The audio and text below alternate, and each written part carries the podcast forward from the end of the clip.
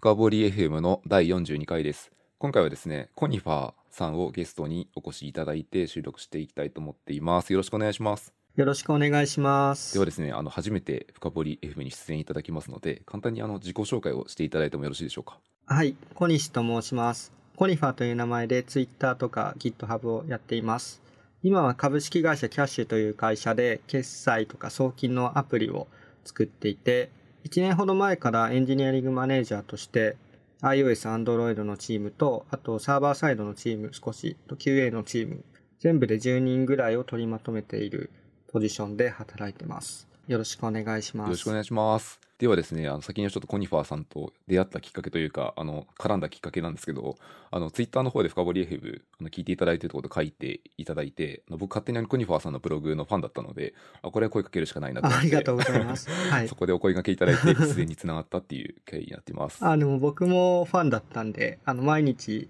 ほぼ毎日聞いてたんですよ最近。すごいですね、うん、ありがとうございます。あのエンジニアリングマネージャーのキャッチアップとかをする時間を結構取った方がいいなって思い始めて、で イーエムエフエム とか、まあ、深掘り エフエム も結構そのマネジメント関連の話が多かったので、子供と朝散歩いちじかんぐらいするんですけど、うん、その間聞いたりしてますね。おー、ありがとうございます。結構そのマネジメントっぽい話はみんな気になるところだと思いますので、今日はその辺の話とか、あと勝手にブログを見ていてですねあのコミュニケーション設計というかコミュニケーションに対する考え方が非常に素晴らしいなと思っていて、一方的にですけど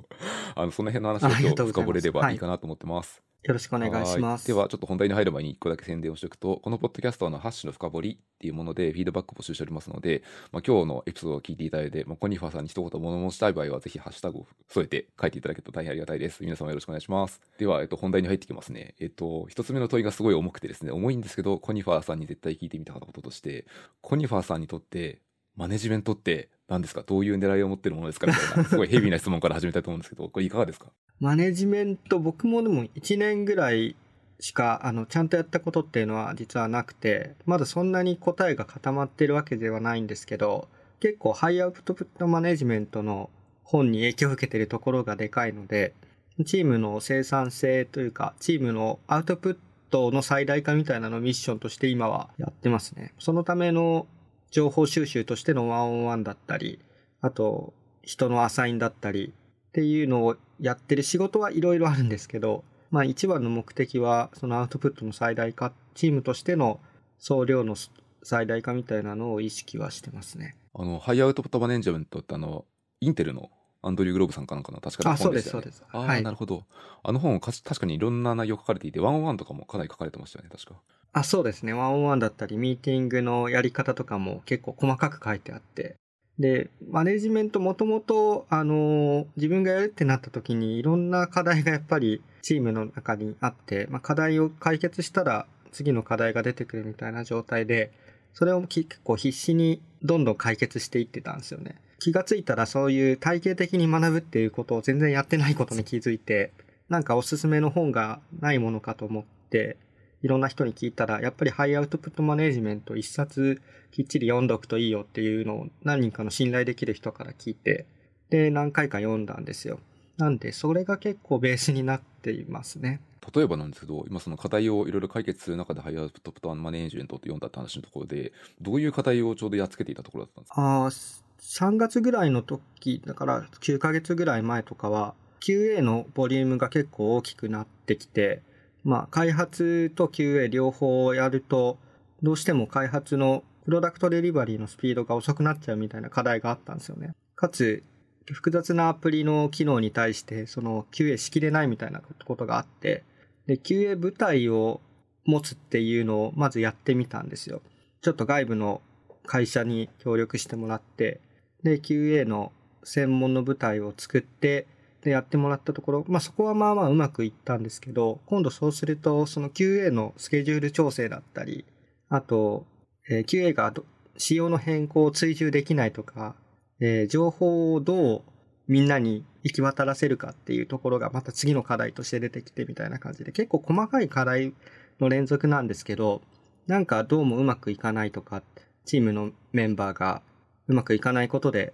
困ってるみたいなのをこうちょいちょいどんどんどんどん感じていくっていうのがずっといちねんぐらい続いている感じですね。まあ今もそうですけど、うん、なるほど。試しのその情報がうまく行き渡らなかったところってどういう解決というか、どういう状態でうまくさせていったんですか？ここは今でもそんなにめちゃくちゃうまくできているとは言い難いんですけど、関わる人を整理して、あとまあスケジュールとかであればスケジュールを見る、マスターのデータはここで管理しましょうとかっていう取り決めをしてとかっていう感じですかね。まあ、情報設計とかっていろんな本だったりいろんな人が語ってると思うんですけど、結構それをそのまま適用していった感じですね。ただそうするとこう新しく入った人とかがそこを追従できなかったり、あと、まあ、どうしてもその基本となる型を守らないところでやり取りがまだ行われてしまうみたいなことはあって、それをどう解決していくのがいいのかとか、まあ、そもそもあまり固く決めすぎるとそこは堅苦しくなりすぎて、逆にコミュニケーションコストかかってしまうみたいな風に感じる人もいるんで、一番最適な形っていうのを結構形を変えながら試しているっていう最中ですかね。なるほど。それめちゃくちゃ塩梅が難しいところだと思っていて、最適な形を追い求めるにあたってコニファーさんってどういうところで気をつけますか？これは難しいですね。なんかもう今ワンオンワンで結構継承されてるような気分になってきます、ね、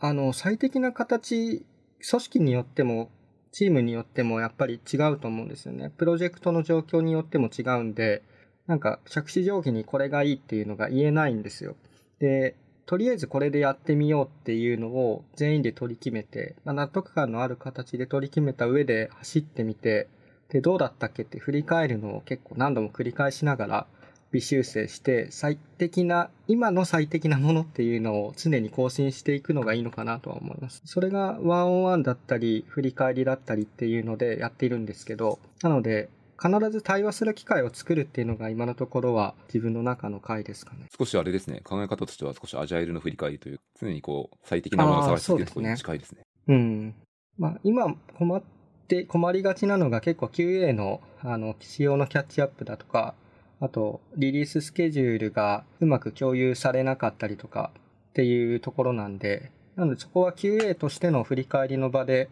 次どうしていこうかとか、やっぱりこの課題解決できなかったから別のやり方試してみようかみたいなのをにしゅうかんに一遍、いっしゅうかんに一遍ですね、今話してます。なるほど、ありがとうございます。あのお話しいただいた中でもう一個だけめちゃめちゃ気になるところがあって、多分コニファーさんだからこそ結構できてるんじゃないかと思うんですけど、そのコミュニケーションがうまくいってないところとかって実はあの気づける人と気づけない人がいて、あの問題発見って結構難しいんですよね。そもそもの課題を見つけるとか非常に難しくて、その難しいところってなんかコニファーさんでどうやって見つけるかとか、なんか自分なりのやり方とかってありますか？ああ、ここは結構まず一個は性格みたいなところがあって、誰かがうまくいってなくてなんかちょっと機嫌悪そうだったり、なるほど、なんかチームの中の不和を感じ取る、過敏に感じ取るみたいなのがもともとあると思うんですよね。でそれでちょっとマネジメントしんどいなって思う時もあったぐらいなんで、まずなんかそういう個性みたいなのが一個ありますと。であとはそのどうやって吸い取ってるかでいうと、ワンオンワンの場を、場が一個、あとはチームの振り返りが一個なので、仕組みとして回してるのはにこですかね。あとはスラックの中でなんかうまく回ってないなって感じたらその場で話し合いをしたりとかっていうのはやってはいますけど、まあそれは気づいた時ベースなんで、まあでもその場の解決策のネクストアクションとかは結局振り返りの場に持ち帰ったりとかっていうこともあるんで、やっぱり振り返りとワンオンワンで吸い取るっていうのが今の自分のやり方ですね。例えばそのスラックとかで、まあ、揉めてるってわけじゃないですけど、例えばコミュニケーションがやたら長く続いちゃって問い合わせが続いてるとか、なんかいろんな兆候があると思うんですけど、それはこう基本的にちょっと目を覚えておくとか、その場で絡む時もあると思いますし、覚えておいてワンオンワンとかで。ああ、それは結構ケースバイケースですね。その場で絡んだ方がいい場合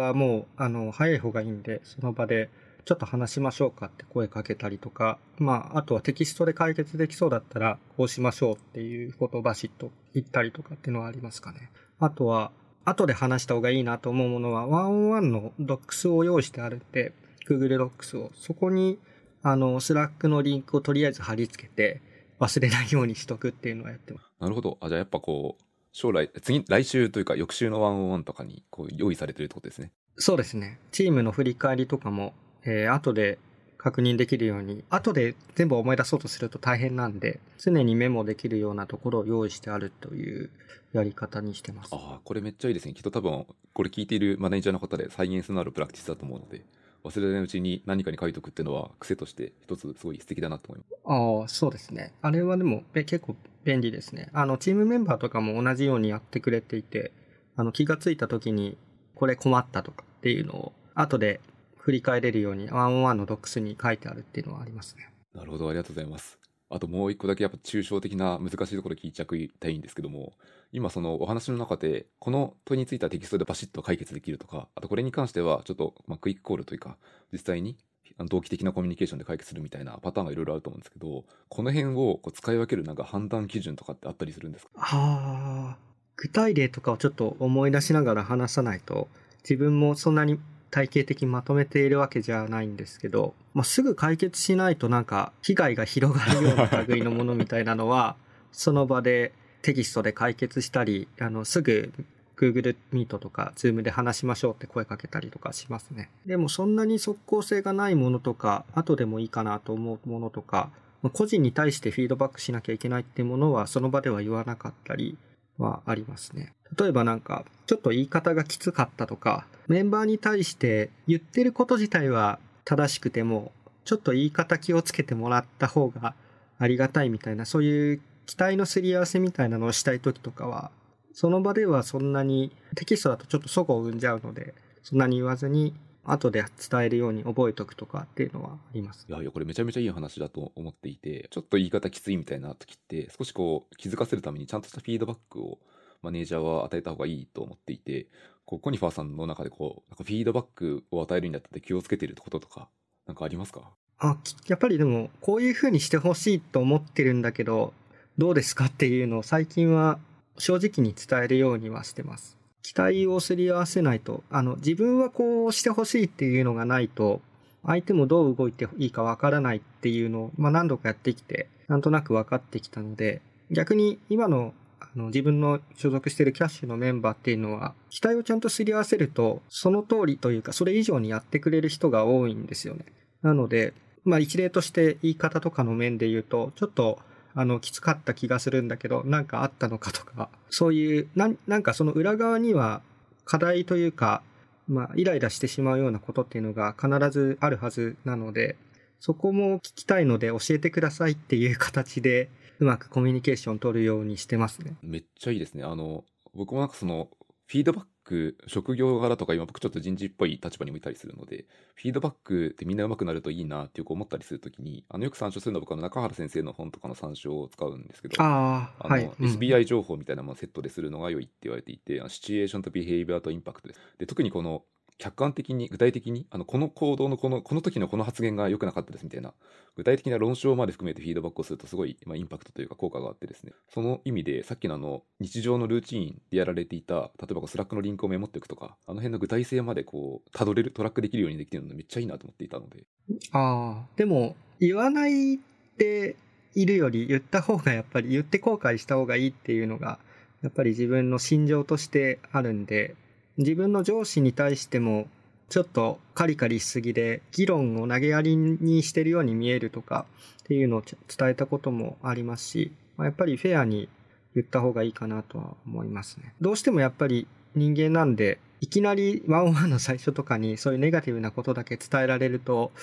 ちょっと受け取り方どうなんだろうっていうのはあるんで、やっぱりそういう話するときはワンオンワンの話の順序というかそのミーティングのシナリオみたいなのも一応気を使ったりはしますね。悪いところばっかりあるメンバーっていうのはいないんで、必ずそのワンオンワンからワンオンワンの期間の間に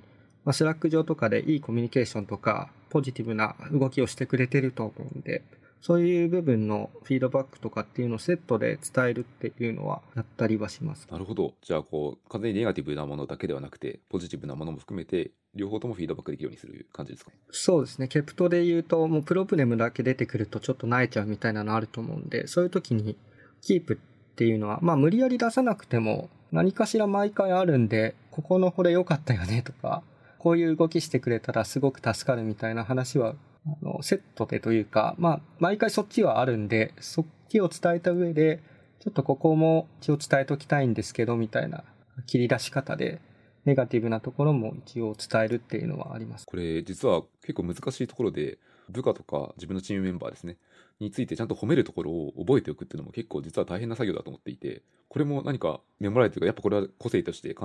較的普通に覚えてるって感じです。あ、でもこういう風に振る舞ってくれたら嬉しいっていうのが自分の中にやっぱりあって、例えばプロジェクトの中だとプ ロ, プロダクトマネージャーとデザイナーとか、まあ、いろんな関係者がいる中で、そのプロジェクトをリードしてほしいっていうメンバーが、まあ、いるわけですね。で、その時にプロダクトマネージャーがどうしても決断に困ってきた時とかに、その論点をまとめるような動きをしてたりとかっていう、スラック上だったりミーティングの発言だったりとかで、あ、これは良かったなとかっていうのがあったら毎回メモっておくっていうのをやる感じですかね。いちまるいちのミーティングの目的っていうのを、その期待合わせだったり、期待と現状とのギャップというか、ボトルネックを教えてくださいっていう、教えてもらう場にしてるので、必ずその期待合わせをするための現状というか、今こんな動きをしてくれていて、もっとこうしてほしいとかっていうのを伝えるために、必ずその週の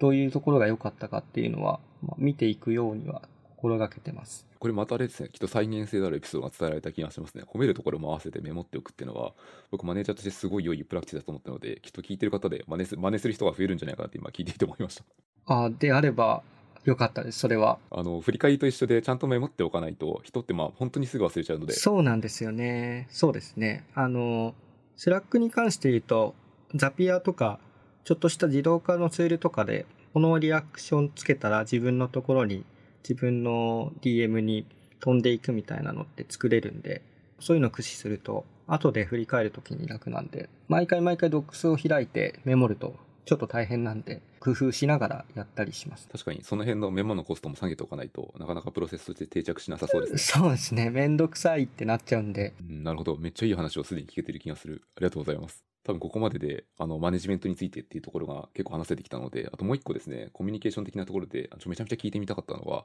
ちょっとトピックを変えてミーティングについて話をしたいと思っていて、ミーティングって単にミーティングというと、まあ、みんな普通にいつもやってるじゃんって話だと思うんですけど、やっぱ良いミーティングと悪いミーティングって結構あると思っていて、きっとこれだけ気をつけているコニファーさんだと、ミーティングについても結構考えがあるんだろうなと思っていて、コニファーさんにとって良いミーティングとはとか、どういうところを気をつけてやってるかみたいなところを聞いてみたいと思うんですけど、これどいかがでしょう。あ、ミーティングっていくつかやっぱり種類ありますよね。定例のミーティングだったり、何かを決めるミーティングだったり、ただ議論をするだけとか雑談するだけっていうのもいろいろある中で、やっぱり目的がはっきりしているものと、目的とゴールがはっきりしているものはいいミーティングだなと思います。目的とゴールがないと、その時間内に収まるとかっていう、まあいろんな細かい要素はあるんですけど、どうなったら終わりなのかっていう定義がないと、収まったかっていうのも決められないんで、目的に対して今日どこまで刻めるかっていう、そのゴールっていうのをはっきりするのが重要かなと。まあそういうミーティング、自分以外にも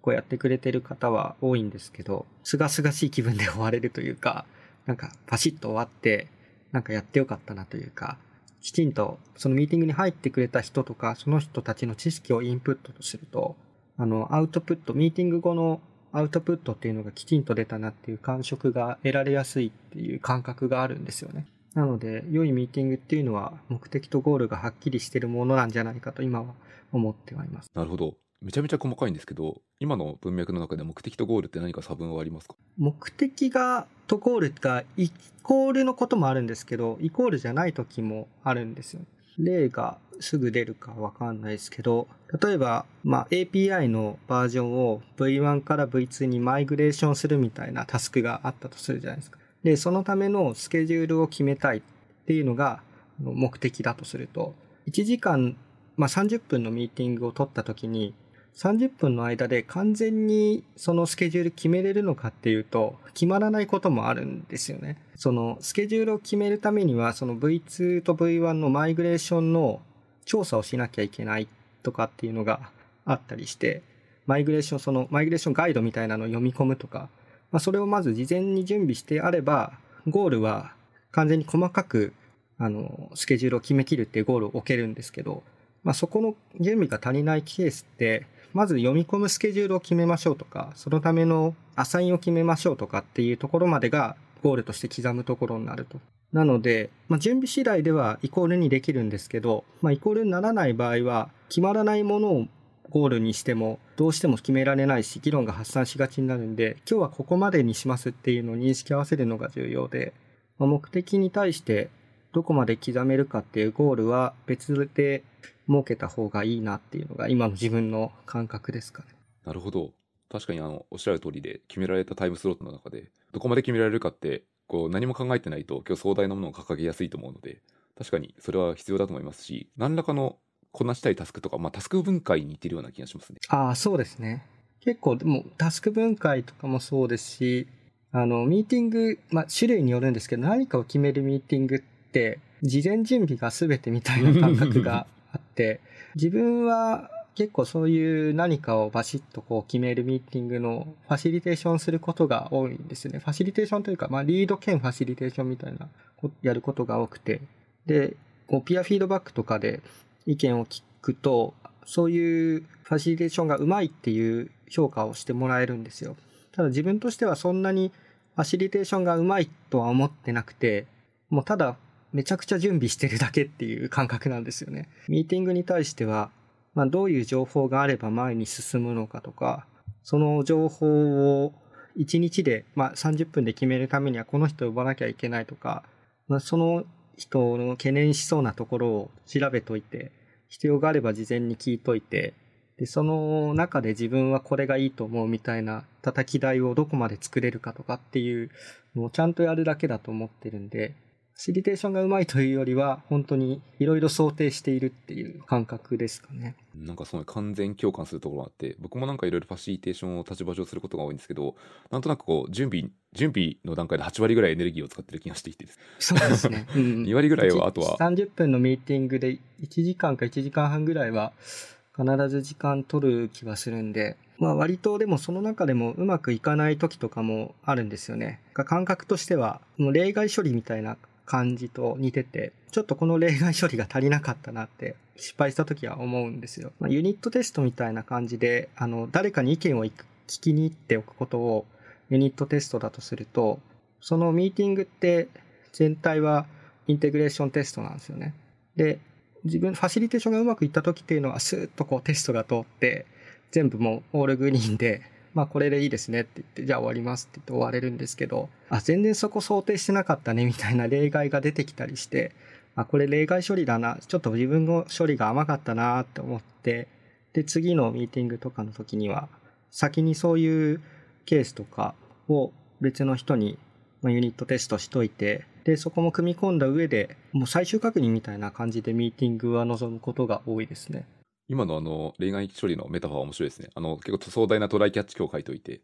でキャッチはちゃんとあ、そうですね、あの、うん、いわゆるこうエクセプションだけじゃなくて細かいなんとかエクセプションっていうのをいろいろばらまいておいて、でうまくキャッチできない場では例外が入っちゃうので、そのメソッドが完了しないみたいなイメージですね。めそんなイメージが、あのうまくいかないときは本当に自分は実装がうまくいかなかったのと同じような感覚になるというか、あの先にこの人聞いとけばよかっただけなのにちょっとサボっちゃったなって思ったり、逆にまあテストがぜ途中で止まっちゃうみたいなケースもあって、もうこれは今は答え出せないねってゴールとして決めといたことがあってもインプットが足りなかったというか、アウトプットを出すための情報を事前に集めきれてなかったから、そもそもミーティング流せないねっていう時もあって、なんで結構本当に準備とかが全てですね。なんか結構なんか今話してたんですけど、関数のメタファーは分かりやすいなと思いました。インプットは引数っぽいですし、すごい。そうですね、インプットミーティングは本当にこの、まあ、目的とゴールさえ決まってしまえば、インプットどの情報があればアウトプットを出せるのかっていうのを考えて、か、まあ、関数の引数はこれが必要だからこうしといて、でアウトプットの返り値は今回はこれにしましょうって認識を合わせた上で、まあ、適切に一個ずつこうテストを流していって、これはこうでいいですよね、こうでいいですよねって言って進めていくものだと思ってますね。まあそこまであの毎回頭の中でこれはテストだって思ってるわけじゃないですけどちょっと振り返ってみると似てるなって思う時はありますね、うん、ありがとうございます。めっちゃ面白いですね。今聞いていてなんかハッというか気づきがありました、僕は個人的に。あとそのミーティングってやっぱいろいろな問題というかいろんなことが起こると思っていて、その一つでよくありがちな問題だと、参加者がまあちょっとご、ろく名とかなな名とかになってくると結構発言の偏りとかこの人発言しなくて終わっちゃうとかいろいろあったりするんですけど、そういう時ってなんか小西さんどうしますか？僕そこがファシリテーションうまくないって思ってるところの一番の箇所で、本当に上手い人って全員が会話できる流れを作れてる気がするんですよ。でそこはあんまり自分もうまくないんですけど、今のところ工夫してるところとしては、意見持ってそうな人には名指しで意見を聞くぐらいですかね。あとは、まあ、定例のミーティングとかだとどうしてもファシリテーションする人がガッと話しちゃいがちなんですけど、みんなが話すパートを用意しておくとかっていうのをやってますね。個人の状況の共有とか、なんか共有パートだけ作って共有することがある人だけ共有するみたいな形にしてもいいんですけど、それだとちょっと発言の偏りみたいなのがどうしても増えちゃうんで、まあ、強制的にみんなが話せるようなアジェンダにするっていうのはやったりはしますね。ちょっとこれがミーティング上一番いいやり方なのかっていうのは分かんないんですけど、そもそも話すことなかったら話さなくていいじゃんと言われるとその通りではあるんで、ここは悩ましいところですね。うん、確かになんかに面考え方があると思っていて、多分話すことがない場合はなんか参加しなくてよかったケースも結構ありますし、ああそうですね。あともう一つ一面あってると思ったのは、うん、そのやっぱこうミーティングに出た場合に、まあ、全ての人がある程度こう平等とまではいかなくてもある程度発言をしていた方が、なんとなくこうミーティングが終わった後にみんな納得感を持って終わってる可能性も高いですし、あとは同じ話じゃないですけど、多分ソーシャル物理学かなんかの方に平等な発言権があった方が良いアウトプットというか良い結果が出やすいみたいな話もあった気がするので、なんかこうに面あるなと今聞いていて、発言がでも出ない時に、まあ、出してほしいなって思う時は結構あって、メンバーとかとのミーティングとかだと、まあ、ファシリテーションをうまくやればいいよねっていう話ではあるんですけど、例えばマネージメント層が集まるミーティングとかってそこまで気を使わなくても全員話してほしいわけじゃないですか。でその時に発言しないのってなぜなのかっていうのを考えていく必要があるなと思うんですよね。でそもそも発言することがないのか、まあ、誰かがすでに言ってしまっているからなのか、そもそも心理的安全性みたいな話であの発言しにくい空気ができちゃってるのかとか、なぜなのかっていうのを結構ご段階ぐらいに分解できるんじゃないかなっていうのは考えたりはしますね。なるほど。それはミーティング中に考えられているって感じですか？あ、いえ、えーと、うまくいかないなって思う時が結構多くてあの後で振り返った時にやっぱりでもなぜなのか、なんか単純に発言しにくいだけじゃないんじゃないかとか思う時も結構あって、で後で振り返ってちょっと考えてみようかなっていうのを思考の種みたいなのをメモだけしてる感じですね今は。ありがとうございます。なんか今発言した中でみんなもバズワードというか知りまくってる心理的安全性という言葉が出たので、やっぱり一個だけ聞いてみたくて、コニファさんの中でチームの中でも構いませんし組織でも構わないんですけど、まあ、心理的安全性を高めるというか、よりこうネガティブな意見であっても率直に意見を言えるようにするような環境を作るときって、自分なりになんかされてることとかありますか？取り組みとか。ああ、ここはうまくできてないですね、正直。ネガティブなことを、ネガティブなことをなんかうまく言ってもらえるような状況が一番いいなと思ってて、割とこういうふうに改善したらどうかみたいなのは言えるんですけど、なんかここ良くないんじゃないみたいなのって、みんなが言える状況にするのって結構難しいんですよね。難しいですね。で、もうなんかこうしたらいいんじゃないまでいかなくても、ここが嫌ですとか、なんか怒ってますとか、直接こうストレートに出てくると結構嬉しくって、でなんかそれをどうしたらいいのかっていうのは、うん、まあでもそれ今のやってる話はあのワンオンワンでいろんな課題を言ってくれる人がいるんで、その課題に対して自分があんまりアクションしないようには心がけていて、あの自分自身では直接この人にこういう意見ぶつけたり、まあ、一緒に改善点考えていくような、まあ、コメントスラックでちょっと投げてみたらいいと思いますよとかっていう風な形でちょっとずつこう手こ入れというか促しみたいなのはしてるぐらいしか今のところはできてないですね。なるほど。確かにそのワンオンワンはいいタイミングですね。そうですね、まあ、あとはチームビルディングだったり雑談とかっていうのを増やしたりとかして、なるべく話しやすい環境を作るのがいいんじゃないかなとは思ってます。今なんか話をお聞きしている中で、こうネガティブなことを率直に言えると嬉しいっていうのはなんか僕もと結構同感なところもあって、結構日本人全体は割と多いと思うんですけど、あのよくあのタックマンモデルってチームの形成でリファーサルモデルもあるじゃないですか。であれレベルツーというかふたつめのところであのストーミングって言ってこう混乱が起こるんですよね。ちょっとぶつかるとか率直にぶつかるのって結構日本人苦手だなと思って、なんとなく両方とも感情の中でこれもやっとしたネガティブな感情を抱えたまま終わるみたいなケースが僕多いと思っていて、いかにこう率直に話をしてもらうかっていうのはこうマネージメントの一つの領域でもありますし、コミュニケーション設計のめっちゃ難しいところだなと思って、今それを聞いていて思い出してました。率直に物事言うのってすごい疲れるんですよね。多分率直に物事言うのって社会人だけじゃなくて大学生とか高校ぐらいからずっとやってないんじゃないかって思ってて、例えばなんか誰々のこと嫌いなんだよねとかってほぼほぼ僕言ってないんですよね。あのそういう感情を持ったとしても、だから割と慣れてないというか慣れてないと思うんで、慣れてないことをやるのってすごいエネルギーいるじゃないですか。だから大変なんですよ。なので言ってくれた時にはもう必ずそれはさっきのワンオンワンの良かったこととか今メモするようにはしてますね。まあ、言ってくれたこと自体はマジでありがたいことなんで、一緒にちょっと解決していくとか、まあ、なんか対話するみたいなきっかけになるんで、ここは逆にもう推奨するというか褒めちぎるというか本当に感謝っていうのを伝えるようにしてますかね。まあでもそれって一回言った人にはそれできるんですけど、まだ一回も言ってない人にはアプローチできてないってことなんですよ、裏返すと。なので何か不満が溜まっててるけどちょっとなんかつまんなそうにしてるメンバーに対してとか、まあ今そんなにいない気はするんですけど、あのどうやってアプローチしてこう打ち解けていくかみたいなのはまだ答えが自分もなくて、あの先人の本だとか、まあ、ポッドキャスト聞いたりとかしながらなんかアイデアないかなっていうのを常に探してる最中ですね。お話いただいた中で今まで行ったことない人に対するアプローチは非常になんか難しくて、僕もなんか回答がなくて、ぜひあの聞いてるマネージャーの方でこういうの良いなと思ったらあの深掘りつけて書いていただけるとみんな喜ぶと思いますので、こういうアプローチしてますみたいな。でも結構こういうのを知りたいなと思う時とか困ったことっていうのをブログに書くことが多いんですよ。今自分がこういうなんていうかこういうことってあるよなって思うんですよね。もう何かを言いたくてもあのちょっと言えない空気だったり言えないキャラ付けみたいになってしまって言えないかもしれないし、まあ、言うのはそもそも勇気がいることだし大変なんだけど、あのなんとか引き出したいみたいな時に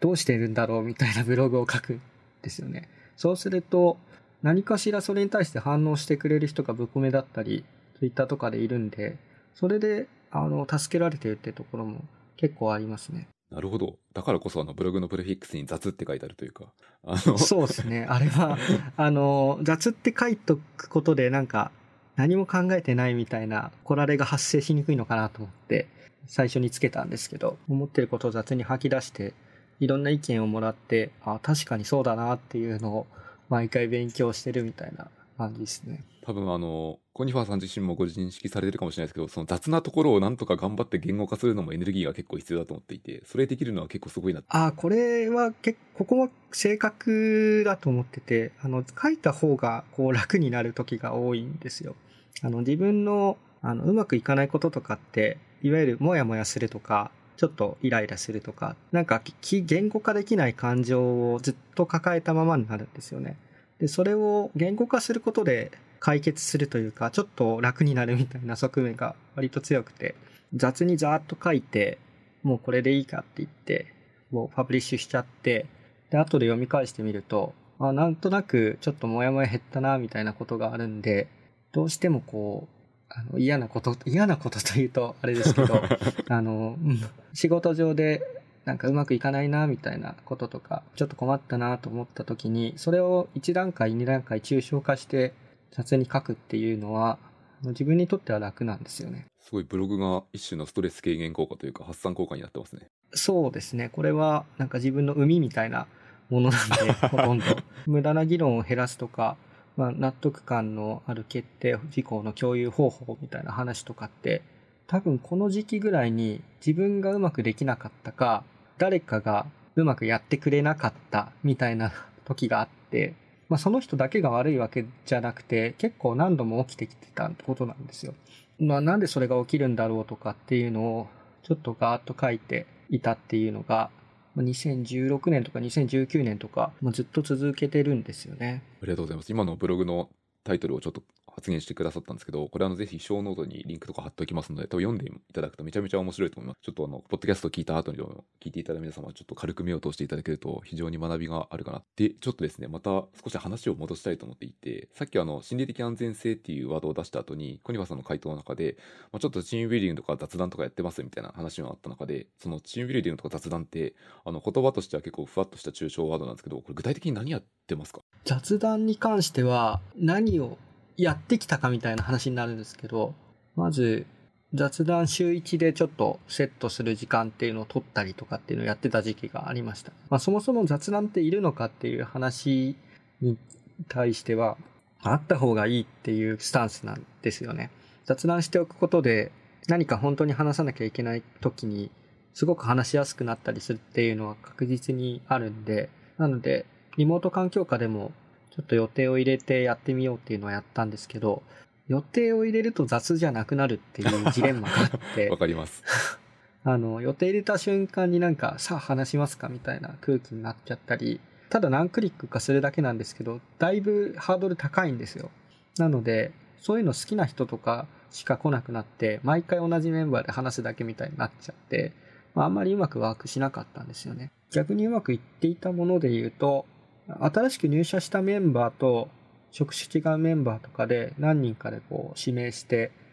じゅうごふんとかにじゅっぷんぐらい話すっていうのは結構意味があったなと思ってて、あの今でも新しく入ってきたメンバーと一緒になんか自己紹介朝会みたいな感じでやってますね。あとはこれ人にはよるんですけど、ちょっと雑談しませんかみたいなのをシュッと送ってその場でちょっと話すとかっていうのは、あのこれが一番雑談っぽくていい感じだったんでやってますけど、まあその人にとって時間を割いてもらってるっていう感覚はどうしてもリモートだと拭えないんで、どういう効果があるんだろうっていうのはちょっとわからないままやってる感じですね。直接話す方がいいなと思いつつも、やっぱりテキストコミュニケーションの活性化させるようなスラック上の仕組みみたいなのを入れてなんとかするみたいなアプローチを最近はよくしてて、コラっていうえー、雑談のきっかけを増やすなんか質問をしてそれを紹介してくれるボットがいるんですけど、それを入れてみたり、あと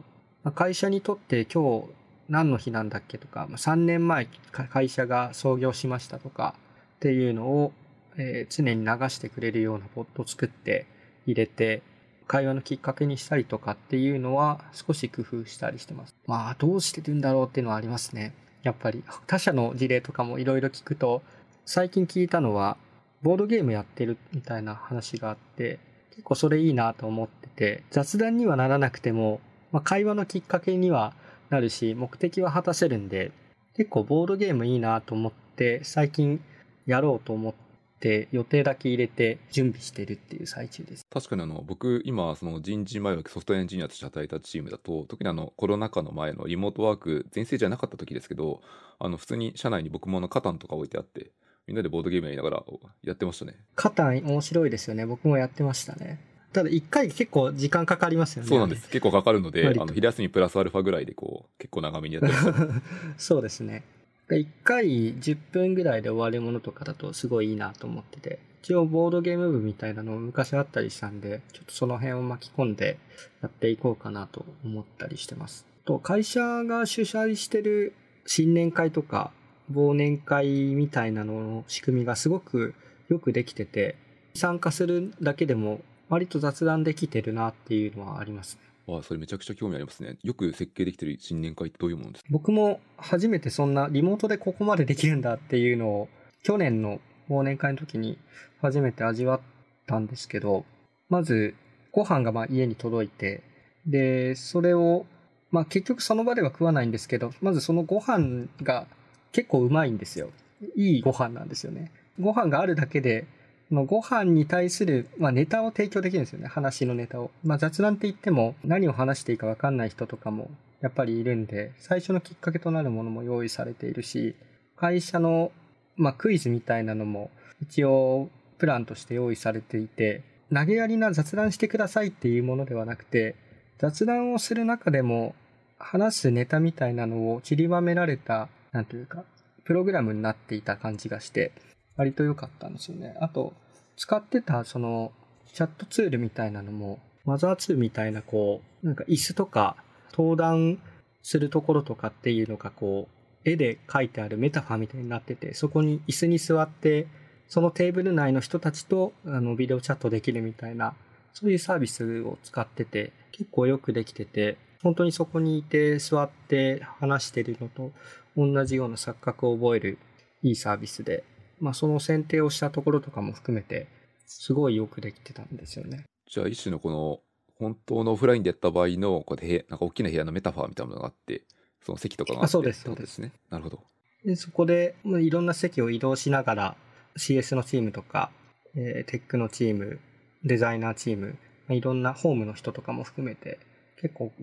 バラバラでいろんな話ができて、僕はすごい良かったですね。まあ、満足度も高かったみたいで。これイベント設計側の人と思いとして絶対にこの問題が起きると思う、かつ防ぎたいと思うものとして、あの同じ人と話し続けてしまうみたいな、そこの、そこのかき混ぜはどうしたんですか？あった気はしますね。あのかき混ぜは移動する人は移動していて、同じ人と話すのは同じ人と話してたと思うんですよ。ただ自分も結構同じ人と話してたんですけど、それでも結構楽しかったっていうのと、回る人が決まってたんですよね。一つ席を開けていて、でそこに今回は シーイーオー と シーティーオー が順番に回ってくるみたいな形になっててあのディナーショーみたいになってたんですよ、ちょっとしたでそうするとなんか主役みたいな、主役というかゲストが来るとやっぱりそのゲストを中心に違う話ができたりするんで、あの人が移動しなくても、全員が移動しなくても はちじゅっパーセント 同じ人と話すとしても結構違う空気感で会話できるんですよ。なので、でしかもその何分ずつこう移動するみたいなことが設定できるようにそのサービス上機能があって、ディナーショー的な仕組みが用意されてたんで、あと何分で行っちゃうみたいなのもちょっと面白い感じで話せたりして、僕はすごい楽しかったですね。これ一個リモート飲み会アンチパターンで僕一つあると思っていて、その特にあの多分キャッシュさんとか割とこうスタートアップ寄付というかベンチャー寄付があるところだとあんまり発生しないと思うんですけど、ちょっとエンタープライジー的な少しレガシー的な会社になってくると起きがちなやつは、仮にこのちょっと条約というか偉い人が回ってくる場合になんかこうフラットに話をするというよりはお話を聞くみたいな空気がある時があって、それが一つアンチパターンとしてあるかなと思いますね、はい、あ確かにそうですね。あでも結構あのそんな強い空気ではなかったですけど、話すのが好きな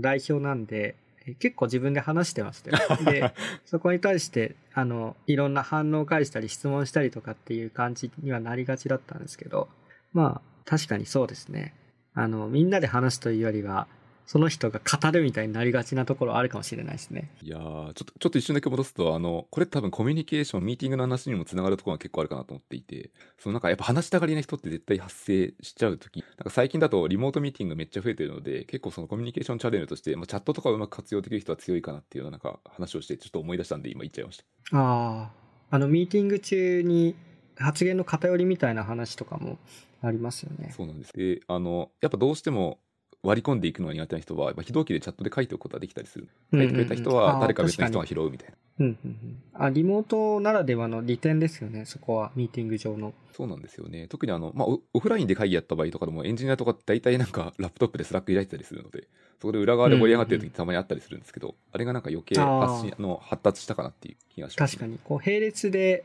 えー、とふたつのことがこう走れるようになったというか、あの対面のミーティングだと一応議事録とかは前で表示してたとしてもどうしてもシングルスレートなんですよね。それがマルチで走れるのはすごいいいですよね。やっぱ口頭音声ってこう シーエスエムシーディー というかどうしてもキャリアが衝突するまでは気づけないものがあったりするので、そこを回避できるふたつのマルチチャンネルとしてはなんかうまく使えた方がいいんだろうなって最近のミーティングのスタイルとして思ってますね。割り込めなくてもチャットに書いておくっていうのは結構推奨していった方が良さそうですよね。まああとはそれだけじゃなくて、あの最近は Zoom だと発言したい人がリアクションするとかっていうのができたりするんで、まあ、手を挙げるリアクション、レイズハンドありますね。あれで気づいたりとか、あと最近やろうとしてるのは賛成反対みたいなのを、確か Zoom だと投票機能あるのかな、あるか分からないですけどパッと見て分かんないんで、こう意見がある人とかあの意義なしとかっていう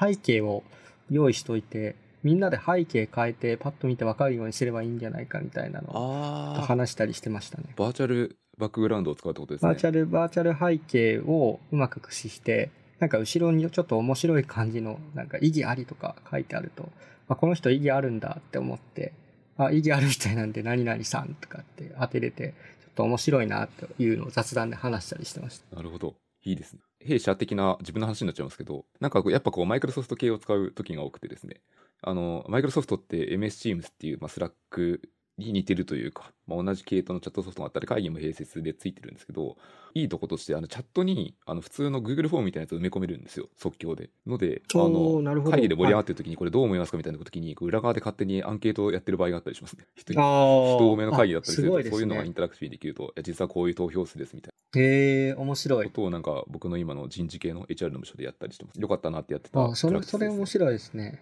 あのスラックとかでそういう投票するの簡単にできるのあるから、非同期部分をスラックに移すだけでも結構実現できるかもしれないですね、うん、めっちゃいいと思います。勝手にあの、まあ、リアクションで会員アーケードとかも簡単にできたりする。ミーティング中に結構問題になりがちなのが、意見ありますかって言った時にシーンとしちゃう問題みたいなのがあったりして、共感しかないです意見がないんだろうなっていうのを判断するのがファシリテーションのなさそうなので次に行きますみたいな、そういうなんか元気を出して進行しないといけないような空気感というかみたいなのがあるんで、意義な、意義がないこととか、その何かしらリアクションで返してもらったりアンケート駆使したりとかっていうのはすごいいいアプローチな気がします。あのこれについて質問ありますかとか意見ありますかって言った後にあの沈黙の時間を耐えるの本当に辛いと思うので。いや、わかりますね、それは慣れ、慣れちゃいましたけどね、もうやりすぎてなんか心が慣れていくんでしょうね。あの辺は参加する立場だと意外と問題なかったりするんで、だから気の持ちようなんだなっていうのをもう切り替えてからは慣れちゃいましたけど、まあ、でも自分がメンバーとして参加するときには自分はないですっていうのを言うようにはしてます。あの自分はないですって言いづらいですよね。自分はないですって言った後であのすごいいい指摘をしてくれた人がいたらすごい無能みたいになっちゃうなりますねというか、あのなんか全然考えてない人みたいになっちゃうだろうなっていう思うじゃないですか、やっぱり誰しも。なので言葉、自分は今は問題ないと思ってても発言しにくいっていうのは拭えないと思うんで、そこはなんとかできるといいんですけどね。僕がよくやってるアプローチ的に言うと、やっぱこう会議の本当の冒頭の冒頭ぐらいで一回一言でも喋っていくとだいぶハードルが下がってる気がしていて。ああ、確かに会議の最初に雑談するっていうのは、ですですです、雑談の話にちょっと戻ると、あの必ず最近はやるようにしてます。こうここ苦手なところだったんですけど、やってる人がもともといて、必ずなんか小話したりとか話振ったりとかしてる人がいて、で自分も苦手ながらこう真似していったんですよね。で真似していくと意外となんか振る舞いが染みついてくるというか、できるようになってくるんで、自分はこういうキャラじゃないからとか思ってても一回やってみるとじゅっかいぐらい繰り返すと意外とできるなとか思ったりしますね。なんか私がやってるのだと大体こう、まあ、人数多いとできないんですけど ご,ろく 名とかだったりすると大体一人一言ぐらい最初にさんじゅうびょうぐらいでいいんですけど、まあ、今の気持ちでもいいですし、年明けどうだったみたいなところとかを一言ちょっとでも喋ってもらうチェックインみたいなアプローチをよくやったりします、うんうんうん、これもうチェックインとしてえ話振っていくんですか、何々さんみたいな形で。大体言い始めなので僕から言ったりするんですけど、えちょっと一言言ってから始めましょうかみたいな感じで雑にいきますね。あ、なるほど、いいですね、それは。でもその中で、まあ、今までのどの経験でもいいんですけど、話を振ってもちょっと逆になんかあ特にないですみたいな、そういううまく乗ってくれない人とかっていませんか？今のところは多分そのどみんな比較的喋りやすいトピックを振ってることが多いので、今のところ経験上はないですね。例えばそのよくよくあるワークショップの定番なんですけど、何朝食べてきましたとか、朝じゃなかったら昼とか含めて何食べますかとか。ああ、なるほど、特にないですがない絶対ありえないやつを選ぶっていう選ぶんですね。なるほどなるほど。いろんな、まあ、映画とか何でもそうですけど、やさぐれた人とかっていたりするじゃないですか。でそういうメンバーがいた場合に一人ずつ振っていくの自体が結構心理的に辛いっていう時もあると思うんですよね。でなのでまあどんな人でも話せることを聞くっていうのは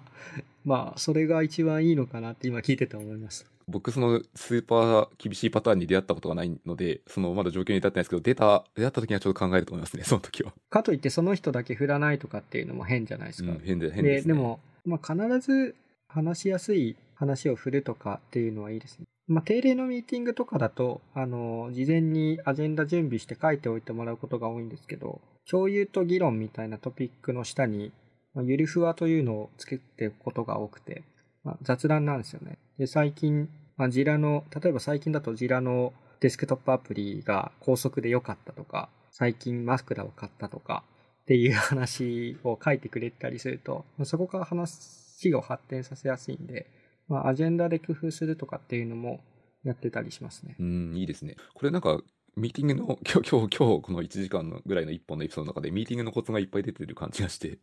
学びが多そうですね。あ、ミーティング、確かにミーティングの話意外と長く話してましたね。そうですね。あの、いや、小ノート的なところは事前にメモ用意してるんですけど、なんか全然消化してないんですけど、だいぶ話しました。す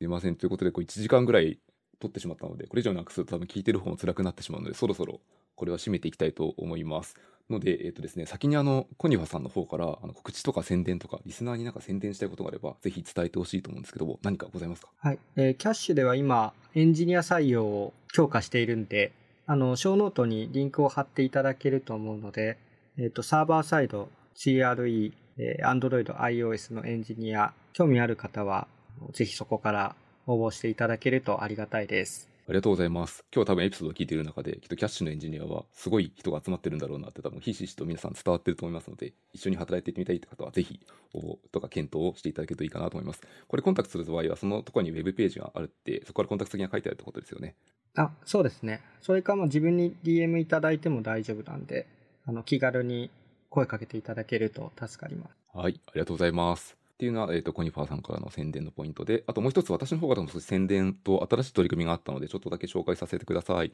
あの深掘り エフエム ってずっと私のこう自腹というか手弁当でずっとやってたんですけど、結構毎年運営費がかかったりとか、あと結構時間使ってることもあってですね、あのきつかったので今年からふたつほどサポートプログラムを用意しています。でひとつが、えー、と個人向けのもので、あの Patreon というプラットフォームを使っておりまして、あの月額今一人さんドルですね。で、あの支援いただけるものを用意しましたので、もしあの深掘り エフエム について特に強いサポートはあんまりないんですけど見ていただいて、あのよければあの個人サポーターになっていただきますと私の方がモチベーションが上がってガンガンやる気になりますので、ぜひよろしくお願いしますっていうのと、あとそれが個人向けだと企業とか団体さん向けに少しエンタープライズ的なプランも用意しております。でこちらはあの Rebuild エフエム とかではご存知かもしれないですけど、マイクロスポンサーと同様で広告の読み上げになっています。でこちらのすでにあの解説したから応募いただいたこともあったので、早速あの今回から読み上げを始めていきたいと思いますので、最後にあの広告の読み上げをしてこれを締めたいと思います。ということでスポンサー広告を一つ読み上げさせてください。エンジニア、デザイナーの副業転職ができるプラットフォームオファーズ、